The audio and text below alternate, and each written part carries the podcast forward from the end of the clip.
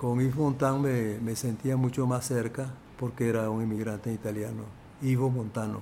Muchos de nuestros cineastas han trabajado en otros horizontes y han recibido elogios y han recibido reconocimientos por la disciplina y el conocimiento que han tenido del manejo cinematográfico.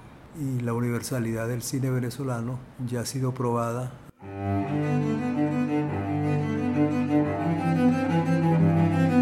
Voces del cine venezolano una mirada crítica y reflexiva hacia el pasado de nuestro cine y un legado para las generaciones futuras en las voces de sus propios autores y protagonistas. Voces del Cine Venezolano está patrocinada por el Centro Nacional Autónomo de Cinematografía, CENAC, y Producciones Omar Mesones para Zona Cine Caracas. Y para el episodio de hoy contamos con la participación de nuestro invitado especial, Antonio Almeida. Y como siempre, quien les habla, su anfitrión, Omar Mesones. Antonio, luego de muchos años, eh, creo que calculamos eh, casi dos décadas, 20 años, en que no nos habíamos visto ni habíamos tenido contacto, para mí es un verdadero placer volver a encontrarme contigo y tenerte como invitado en este nuevo episodio de nuestro seriado Voces del Cine Venezolano.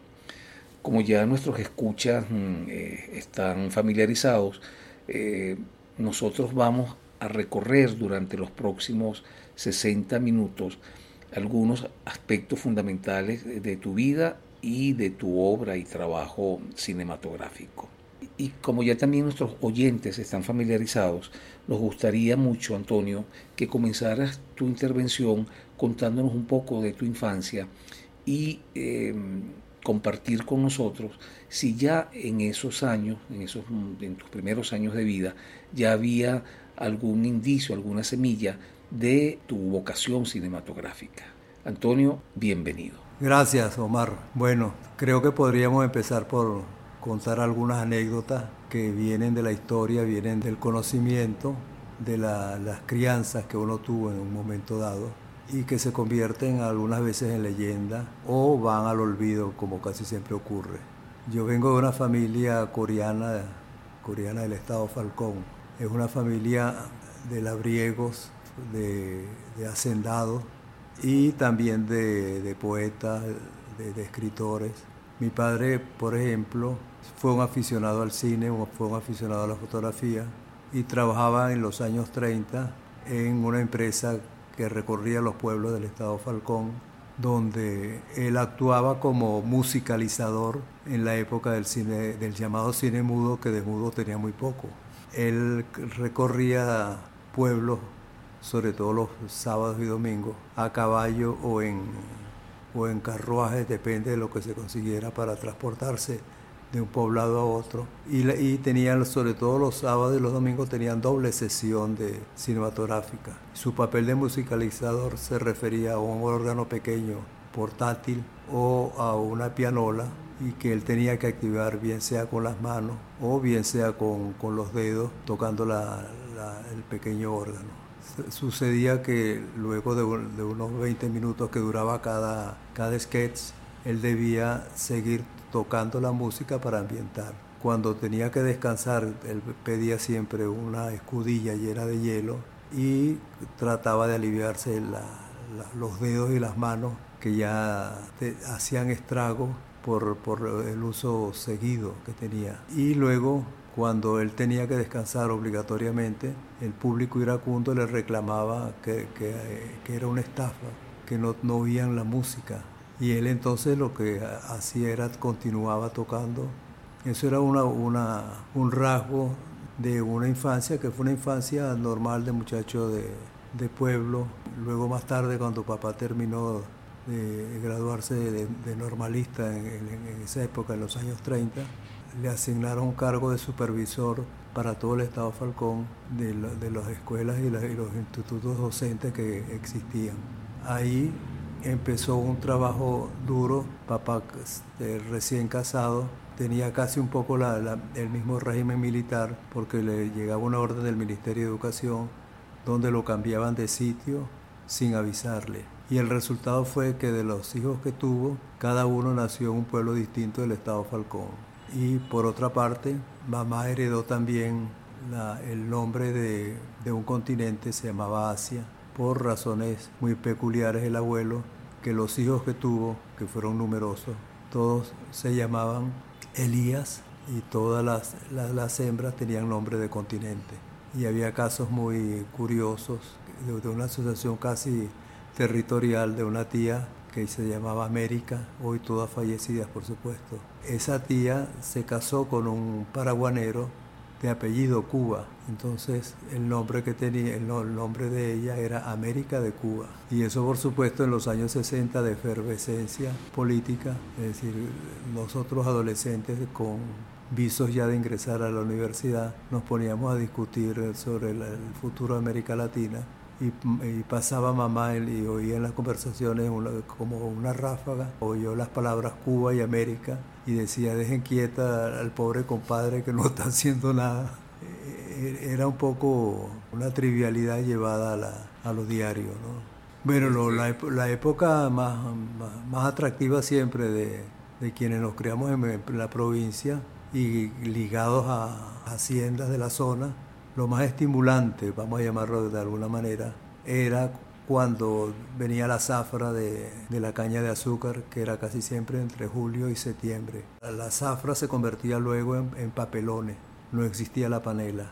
Papelones en forma, como su forma lo indica, en una forma cónica y venía en, bultos de, de 12 que los montaban los dos en una, en una mula o en una yegua. Y, eso, y mm, bultos de, papelón, de papelón, llevarlos del trapiche, situado a distancias hoy reales de 10, 12 kilómetros, hacia el pueblo. Y llegaban al pueblo, los descargaban y había que llevar esas mulas a los potreros para que descansaran.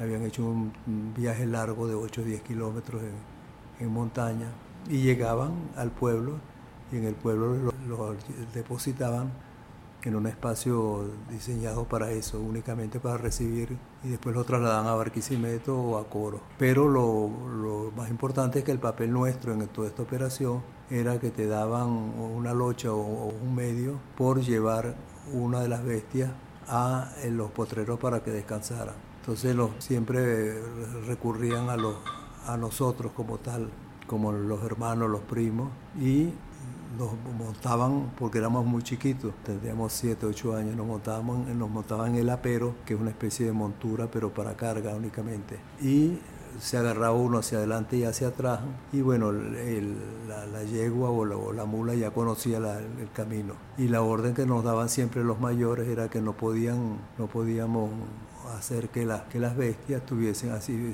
tuviesen esfuerzo porque ya lo habían hecho, habían hecho todo el trayecto y quedaban exhaustas. Pero con muchachos al fin, nosotros cuando nos escapábamos de la vista ya de los tíos y de los, de los dueños de, la, de los depósitos, Em, emprendíamos carrera a ver quién llegaba primero y después, después el castigo era que después no nos pagaban cuando salía, algún chismoso a decir que habían puesto a correr las bestias, entonces no nos pagaban el alocho o el medio, ¿no? esos eran los, grandes, los, grandes castigos. Pero se vivía una infancia de, conocimiento de la, de la tierra, un poco rusoniana, amando la naturaleza. Tus primeros contactos con el cine, Antonio, ¿a qué edad ocurrieron? Con el cine, digamos, a, los 10 años, 10, 12 años, mamá nos explicaba mucho la, que ella había aprendido a revelar, pero que después le, parecía fastidioso ese trabajo. Y quedaba el germen ahí, latente, pues.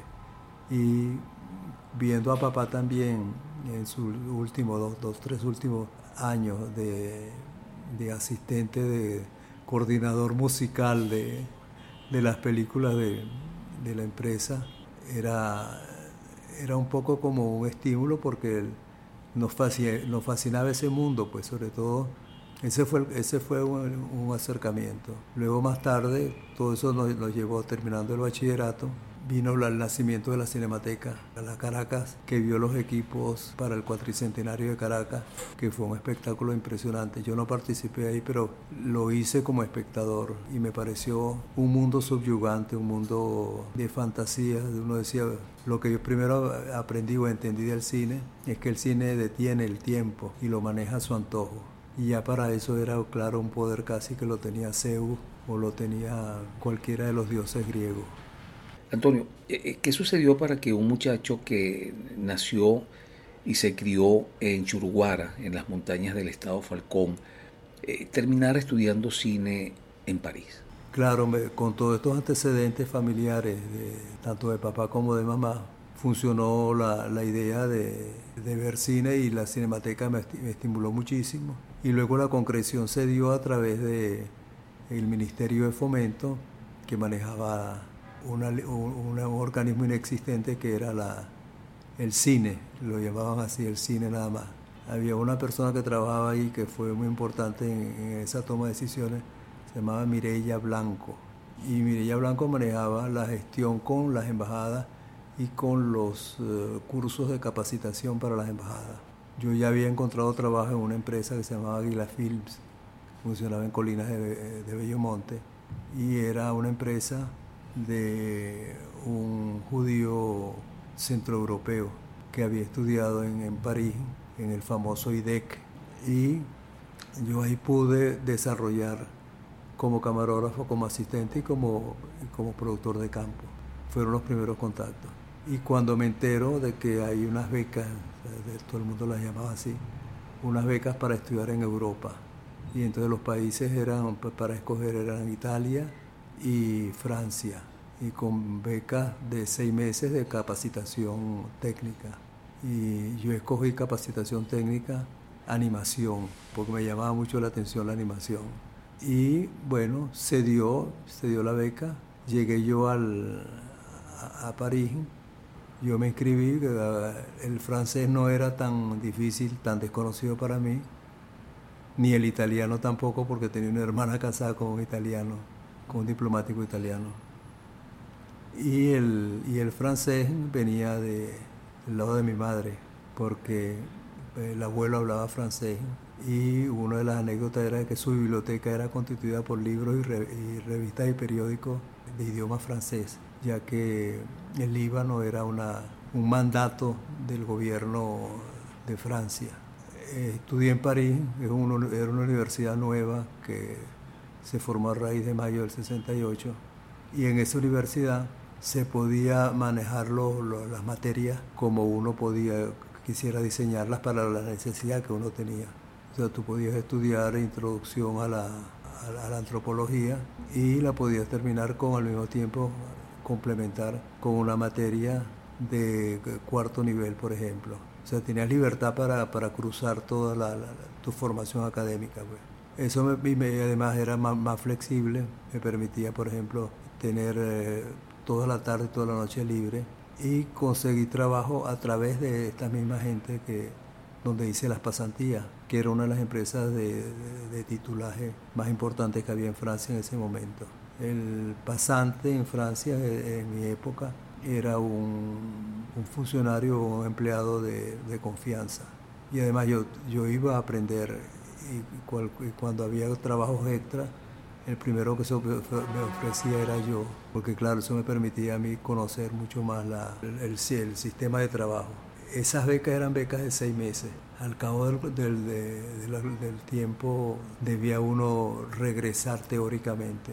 Yo logré la extensión de la visa por un año más y sirvió mucho la, la titulación en la universidad que me permitió quedarme cuatro años en, la carrera.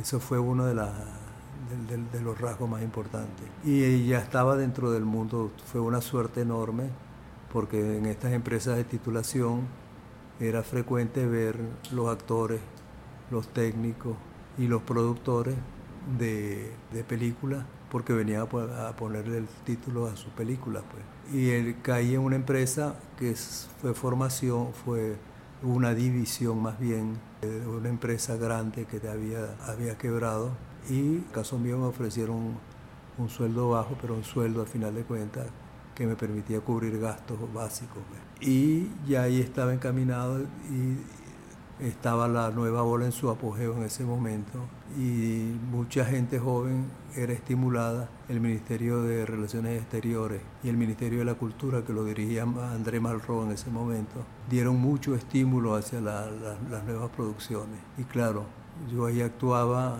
como titulador de, pero también era para hacer los trucos, trucos especiales, fundidos, sobre impresiones, que hoy en día son algo muy baladí, pero que en la época había que hacer un máster, un remaster, una copia de la, de la copia del original para masterizar la, el empate de, de las dos secuencias o escenas que venían. En el año 1975 participas en la producción de la película El Salvaje, una coproducción franco-italiana que se rodó en Venezuela y participas en ella en calidad de productor delegado por la parte de Venezuela. Allí tuviste el privilegio de, ver trabajar en primera fila a actores de la talla de Catherine Deneuve e Yves Montand. ¿Nos cuentas un poco sobre esta experiencia, Antonio, por favor? digamos que uno de los donde el, el, sitio donde yo trabajaba, que era un título de titulaje, como ya dijimos antes, tenía la ventaja que era una especie como de, gran café de convergencia de artistas técnicos y profesionales que iban a experimentar porque el, dueño de esto, que era de origen polaco, era un, gran aficionado al cine siendo el productor. Entonces venía gente de todos los horizontes a ver si podían conseguir algo de, financiamiento o de ayuda y él, y él destinaba siempre una cuota de una cuota de, la, de sus ingresos para esta actividad. Esa era un poco la, característica que había. Y él trabajaba mucho con Paté Gomón. Paté Gomón es la empresa más, antigua, eh, digo la empresa porque existe aún, la empresa más antigua de, este cine.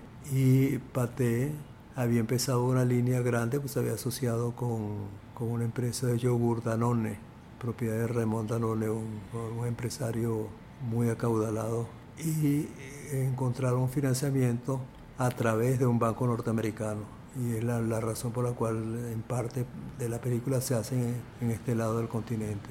Y bueno, eh, andaban buscando gente local y por supuesto el, patrono me, me, recomendó y bueno, ahí sacamos una experiencia, una experiencia personal. Trabajamos dos meses en Venezuela con Yves Montand y con Catherine Deneuve, que eran los protagonistas. Con Yves Montand me, me sentía mucho más cerca porque era un inmigrante, un inmigrante italiano, Ivo Montano, que entró dentro del círculo de la Piaf y se catapultó después como actor, pues, primero fue cantante y después actor. Y él, nosotros, bueno, teníamos la rutina de establecer siempre un orden del día y él era de los más disciplinados. Pero un día me llama uno de los asistentes y me dice que está preocupado porque el señor Montano no quiere salir eh, a a escenario porque él vio que en la mañana los técnicos habían desayunado y quedaron afuera los choferes. Entonces yo voy a hablar con él, él me dice, arregla eso porque eso eh, es, insólito que no podamos sentarnos todos al mismo tiempo a la mesa, porque vamos a trastornar primero la, el plan de producción y segundo tenemos que aprender a convivir nosotros en igualdad. O sea, fue una lección que, que dio. Y Catherine Deneuve era una, siendo francesa, tenía una, educación prusiana porque cumplía sus horarios estrictos y no tenía poses de diva, siendo una diva. Dos veces se dañó los famosos motorhomes que existían en la época del tabaratismo, se habían dañado y mientras conseguíamos el tercero, ella aceptó que sentarse en un carro con aire acondicionado mientras esperaba que le, tocara actuar. O sea, fue gente con, eh, de, la cual yo tomé un sentido de la responsabilidad y un sentido de la, de la honestidad profesional que son, que son importantes en estos oficios. Pues.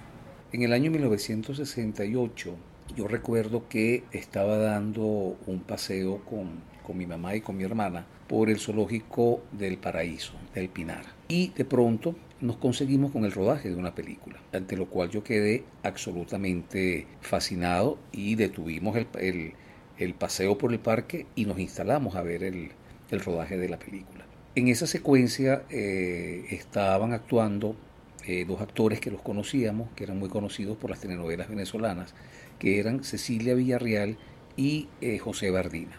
Estuve un rato allí y estuve muy atento a la claqueta y cuando la colocaron logré leer el, título de la película que lo memoricé de manera de no perderme la película cuando fuera estrenada y ir a verla. La película era Los días duros de Julio César Mármol. Años después, cuando tú y yo, Antonio, tuvimos oportunidad de, trabajar ah, juntos, me enteré en alguno de, nuestras conversaciones o comentarios que tú habías trabajado en esa película. Bueno, hablar de, de Los días duros es hablar de Julio César Mármol.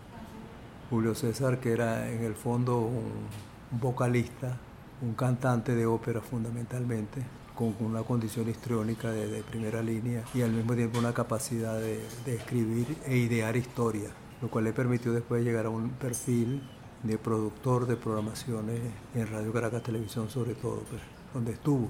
Y el, bueno, con Julio César Llano había ligado el trabajo también en Águila Films, ahí nos conocimos y luego tenías todos sus proyectos que nosotros en el fondo decíamos que eran demasiados proyectos para ser verdad. Pues. Pero su fantasía después la fue cumpliendo poco a poco.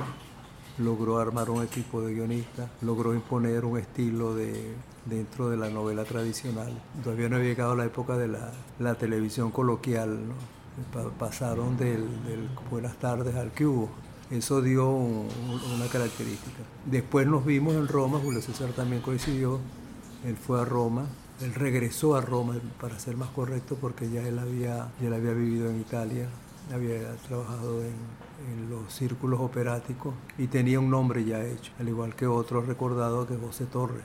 José Torres era Stotman, era acróbata de, caballos primero y luego entró a figurar dentro de los Western Spaghetti con una participación notable.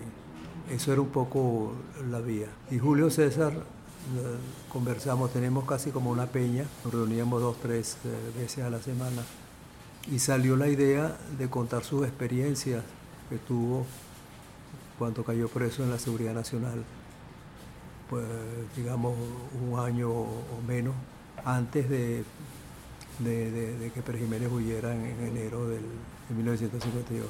En el año 1977 estás a cargo del equipo de producción de la película El Reincidente de Clemente de la Cerda. Sí, es la misma saga policial que, arranca con un delincuente, sigue con el reincidente y el reincidente tiene una característica para la, mirada social del trabajador eh, cinematográfico, es que eh, nos agrupamos frente a la, empresa financiera, en este caso Blanco y Travieso, y la participación de Clemente de la Cerda con un porcentaje como director. Nos agrupamos los técnicos y, artistas y logramos hacer una película colectiva donde los beneficios fueron repartidos en proporción al aporte que significaba el sueldo de cada uno de nosotros. No conozco otro caso de, ese tipo de experiencia. Fue, fue, fue, interesante porque la mayor parte de los, muchachos se nutrieron con las horas extras, supieron manejar sus cajas financieras individuales y se logró. Eso es otro caso interesante de, manejo administrativo. Sí, esta este es una película dentro del proyecto a, largo plazo y a gran escala que tenía Clemente de la Cerda, de mostrar un poco el contraste entre el urbano y el, el, rural insertado dentro de los barrios caraqueños. Pues. Pero todo esto viene porque Clemente él decía siempre que le interesaba qué pasaba en un rancho, porque, porque había que vivir en unas condiciones precarias. Y él cuando construye Soy un delincuente y construye El residente, que es la segunda parte, lo deja entrever, pues. Pero él tenía una enorme capacidad de, organizar una puesta en escena y de resolver en un espacio corto, con una secuencia o con dos secuencias, toda una idea centrada, pues. Clemente trabajó mucho con cámara fija, pero también utilizó mucho la cámara a mano, el Steadicam no existía en esa época, y logró llegar a, lo más profundo de, esa clase media, media, media, media alta que, nacía en, Venezuela, y logró interesarla en qué había en los ranchos, qué había en los barrios, qué modo de vida tenían. Y él lo logra a través de una mirada en la violencia del, del habitante, tanto de los barrios como de las zonas urbanas ya integradas, por ejemplo desde Chacaito hasta, hasta Petare. Bueno, llegamos al año 1982 y te integras al equipo de producción del largometraje La Boda de Telma Urgelles. Sí, la, Boda es una, una, producción general que corresponde a María Cristina Caprile y yo fui convocado como jefe de producción de esta, de, esta obra.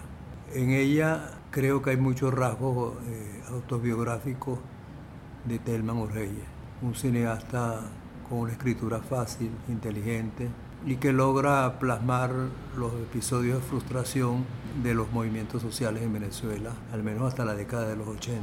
No se presagiaba aún más la, lo que vendría una década después y, eh, y 20 años más tarde.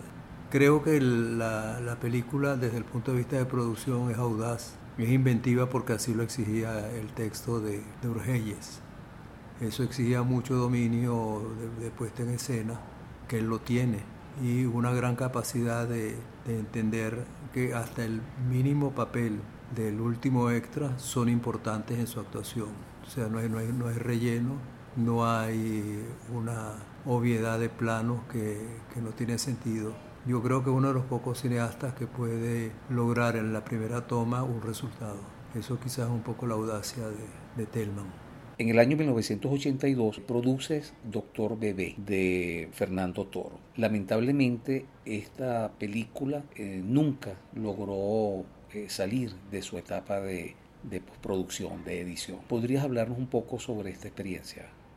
Ahí viene, es una historia sacada de, la literatura tradicional de comienzo de siglo, es una alusión al doctor Niño, que fue un gobernador de, del gomecismo que, eh, entre otras cosas, dejó una anécdota en Valencia donde residía, ya que era un hombre, un solterón empedernido. Se quedó impresionado con una muchacha que llegó a Valencia y fue tal la manera del, eh, del enamoramiento que dejó todo y dejó, dejó el cargo, abandonó sus funciones ministeriales y terminó en la ruina.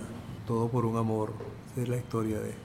Pero la, manera como Fernando Toro lo, manejó es interesante porque sirvió como un símbolo de, la, constancia, de la fe, del amor, de las ganas de, vivir de un hombre ya en, en, el ocaso de su vida. Y bueno, ahí manejamos bien la historia. Lamentablemente el fantasma del dinero apareció y no se pudieron contemplar dos secuencias que eran importantes para la comprensión de la historia digamos que la película no solo es inconclusa, sino no llegó a verse, porque a veces hay películas que son inconclusas y empiezan a, interesar a un submundo y, funcionan pues. Y el cine venezolano ha tenido pocas películas inconclusas, lo cual es una muestra de, saneo administrativo y gerencial, o sea que por lo menos los planes de, producción se cumplen, que es importante. En el año 1983, eh, Antonio realiza la producción ejecutiva de la película El Iluminado, de Jesús Enrique Guedes, su ópera prima. Sí, aquí, aquí hay otra manera de, ver, de ver los oficios originales de los cineastas y la práctica de esos mismos oficios dentro de la cinematografía.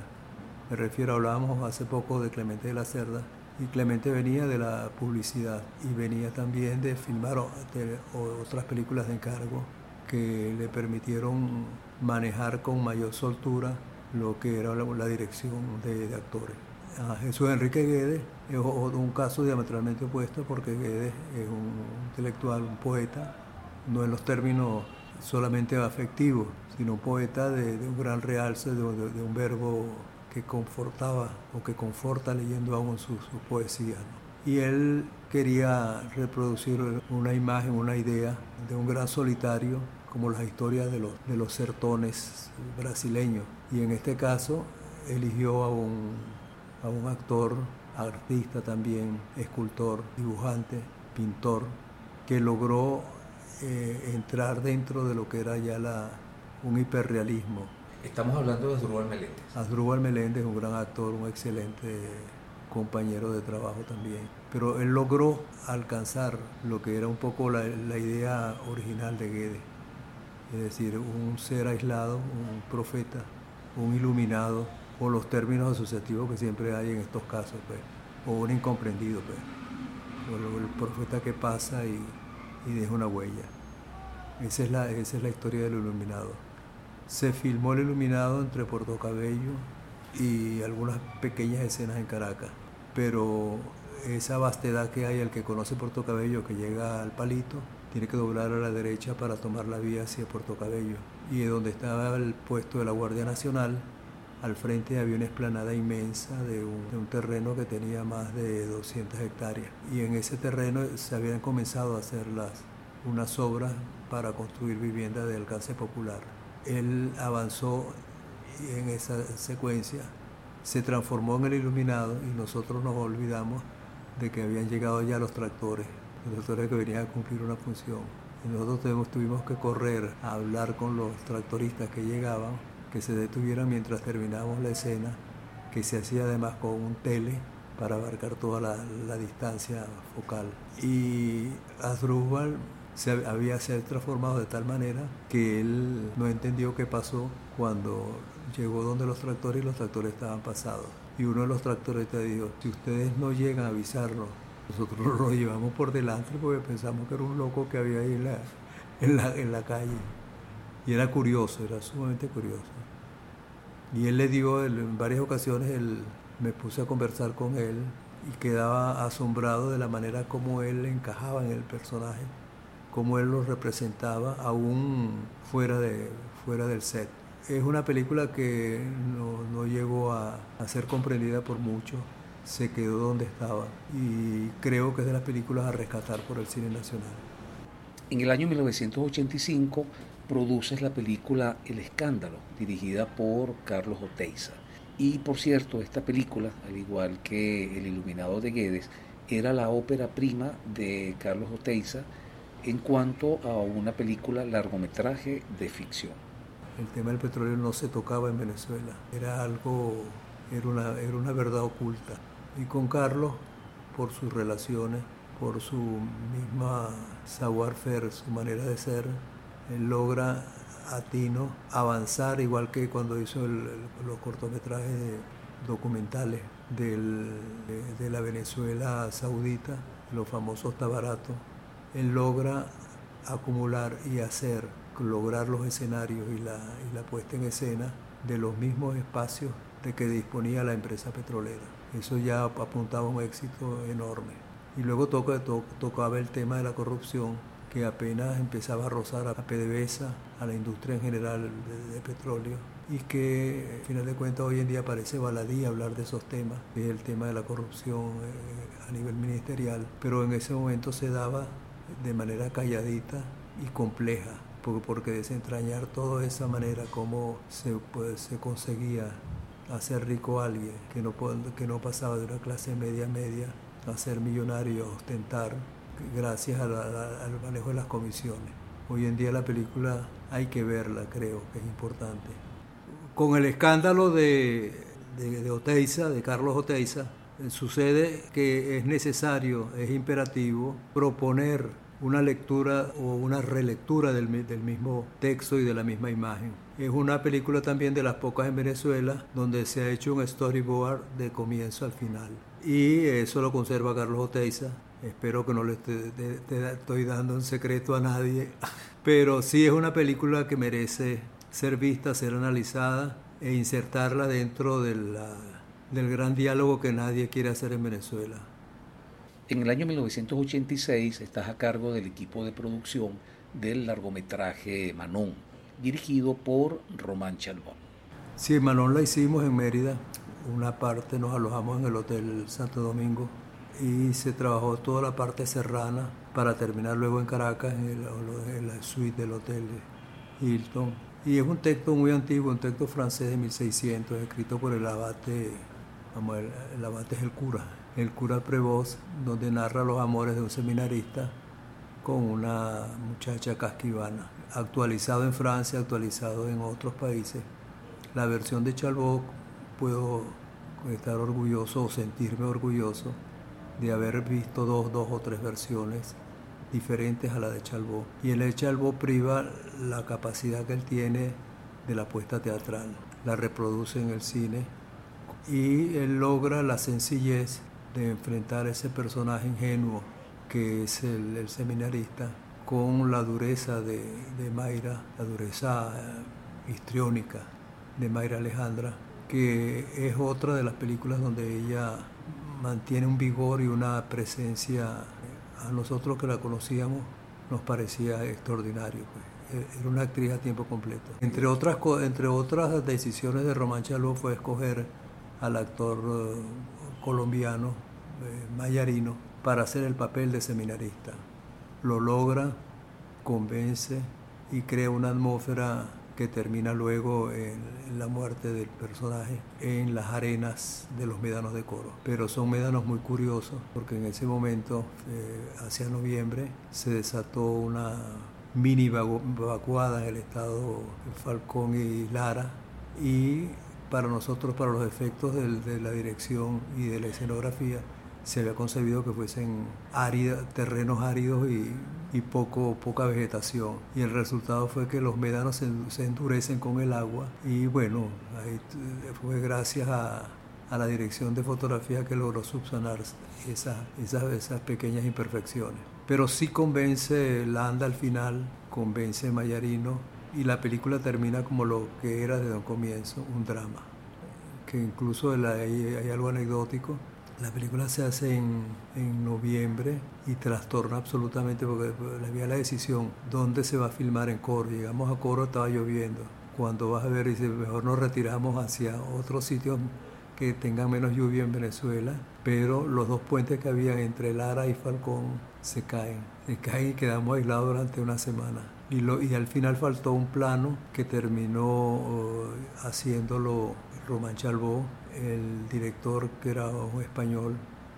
Sí, es Javier Aguirre Sarobe, que tenía un, manejo diestro de, los filtros y logró darle un, como un sepia, sepia brillante y le imprimió mucho impacto. Y el último plano que lo hicimos dirigido por Román, Aguirre Sarobe, Johnny Semeco y, quien les narra a ustedes, Antonio Almeida. Es decir, lo, logramos hacer un plano final en el hipódromo, que es cuando ellos se encuentran y se miran, que es el primer reencuentro fuera del contexto andino. Eso es un poco lo de lo que sería referirnos a Manón. En ese mismo año de 1986, Antonio, produce La Noche Oriental de Miguel Curiel. Sí, La Noche Oriental era un texto de José Ignacio Cabruja que buscaba relatar también la caída de Pérez Jiménez y la intervención de las fuerzas policiales y militares dentro del gobierno de, de Pérez Jiménez. Con toda la, iconocidad de, la época, se manejaban las leyendas de la horchila, los gastos extravagantes del tren ejecutivo de Pérez Jiménez. Miguel Curiel toma un tono bastante irónico que dentro de la película se expresa cuando reproduce el, alzamiento de la Fuerza Aérea Venezolana el primero de enero de 1958. Esta secuencia la ironiza Curiel acompañado de Román Chalbó como actor invitado en bombardeo sobre Caracas. En la vida práctica, el bombardeo que finge Curiel, Curiel Chalbó se hace un, un, vetusto avión que está instalado en el fuerte Tiuna y donde se pidió permiso y no lo concedieron para hacer eh, cada uno dentro de la cabina con, con fular tipo Snoopy. Ellos se burlaban del 23 de enero, ¿no? del 1 de enero, porque al final de cuentas ellos, nosotros conseguimos la avioneta, avioneta que está incluso encementada en Fuerte Tiuna nos la prestaron y entonces que tenían el, casco de piloto de, Snoopy, la, bufanda y las supuestas bombas que nunca estallaron. Las bombas cayeron sobre Caracas, pero donde cayeron, yo creo que fue un perro que mataron, no se sabe, fue algo de una crueldad total, ¿no? porque las bombas las lanzaron manualmente y no funcionaron. Bueno, uno de los escenarios de la noche oriental fue una, casa de recreo que tenía Pérez Jiménez en, cerca de Petare, que más tarde esa casa creo que se, se, destruyó sola porque era un bien del Estado y no la atendieron nunca. Al menos históricamente quedará visualmente grabada en una película venezolana. Y llegamos al año 1988, Antonio, donde te toca producir la película En Sabana Grande siempre es de día, de Manuel de Pedro. Sí, con, con Manuel de Pedro logramos hacer una producción a bajo costo con número de, de escenografía bastante limitado con pocos recursos y con mucha voluntad de ayuda del, del, equipo técnico y se centró en un tema que aún afecta mucho la, la gente joven que transita y pulula por la misma zona que es Sabana Grande, la vida de, de unos huelepega. Esto para decir que no, no, había una vinculación entre la película que se haría más tarde de los huelepega y en Sabana Grande, donde es un niño de clase media que vive con su madre, el padre lo ha abandonado y él se, se, obstina de vivir en la casa donde está y se pierde, se extravía durante un tiempo hasta que lo logra rescatar la madre. Eh, Sabana Grande siempre es de día, yo creo que pertenece a las películas de memoria histórica de un sitio neurálgico de Caracas como es Sabana Grande. Es una película que va narrando y sirve de inventario a muchos espacios que hoy en día ya no existen en Sabana Grande como era el, parque de atracciones que era famoso en la época. También en este año de 1988 produces la película Aventurera de Pablo de la Barra.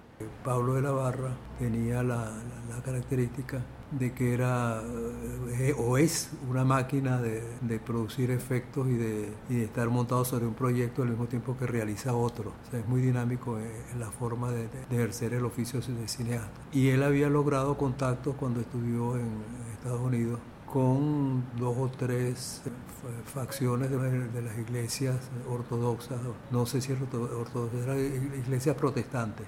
Y en esas iglesias protestantes él conoció a un directivo que le interesaba mucho el cine y se interesó por ese, por ese género de películas. Y ellos tenían en, en el norte, creo que por Wisconsin, no sé exactamente dónde, tenían como cuatro o cinco salas. Y eh, como toda película venezolana, uno sabe que los peores momentos eh, existen entre el final del último día del rodaje y el primer día de la postproducción, porque no hay plata. Y entonces lo, la gente sencillamente le interesó el proyecto y lo, lo único que dijeron es necesitamos 24 copias. Entonces nunca se pudo hacer nada porque no había plata ni para, ni para, ni para una copia. Entonces, tú has trabajado con con un número importante de excelentes directores de cine venezolano. ¿Cuál crees tú que ha sido tu aporte al cine venezolano a través de estas películas? Bueno, no es fácil de, de expresarlo, pero creo que lo más importante, creo que fue dar, o he dado hasta ahora, un empujón hacia la capacidad organizativa de los equipos de trabajo. Y un esfuerzo enorme también en cuanto a la disciplina y cumplimiento de los mismos. Siempre una característica que se nos achaca dentro del trópico es la, lo que algunos califican, que no son amigos del, del cine venezolano, de poca calidad en la puesta en escena, mientras que yo defiendo que sí hay una, una buena puesta en escena y la universalidad del cine venezolano ya ha sido probada, es decir, ya hemos de, destruido ciertos mitos y creo que esos mitos se deben en gran parte a que no había una capacidad de movilidad. El personal de producción que yo siempre encontré, que yo siempre seleccioné o que trabajamos en conjunto estrechamente con el, el, equipo de dirección y el equipo de fotografía, son siempre gente que tiene calidad. Muchos de nuestros cineastas han trabajado en otros horizontes y han recibido elogios y han recibido reconocimientos por la disciplina y el conocimiento que han tenido del manejo cinematográfico. Tú posees, Antonio, una formación cinematográfica formal, académica, y también tú eh, has dejado esa, esa herencia, ese, ese legado en otras generaciones a través de toda tu actividad docente. Eh, tú estuviste en, a cargo durante muchos años, eh, diste clases en la, la Escuela de, de, Comunicación de la Universidad Central de Venezuela.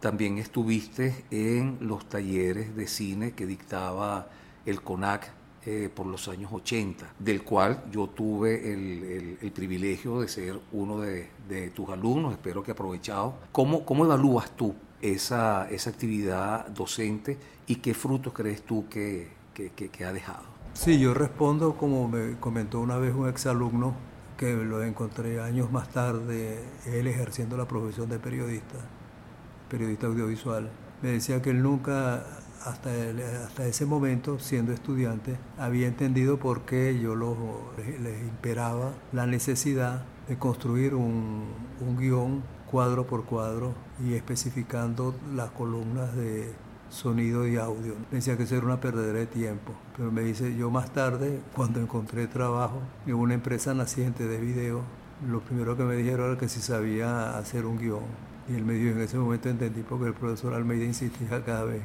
en que había que dominar la técnica del guion. Antonio, eh, de verdad, muchísimas gracias por haber compartido con nosotros tus recuerdos, tu experiencia en estas películas venezolanas Muchísimas gracias también por tu paciencia, porque fue una entrevista, fue un encuentro largo. Y muchísimas gracias también por, bueno, abrirnos las puertas de tu casa y por los sabrosos cafés que han animado esta entrevista durante gran parte del día. Bueno, el agradecimiento es recíproco y creo que es un reconocimiento a, la voluntad, al empeño que tú siempre has puesto por todos los trabajos en todo este tiempo que nos hemos conocido y que creo que te perduran aún las enseñanzas y, y las normas disciplinarias de lo que es un equipo de producción. Gracias, Omar.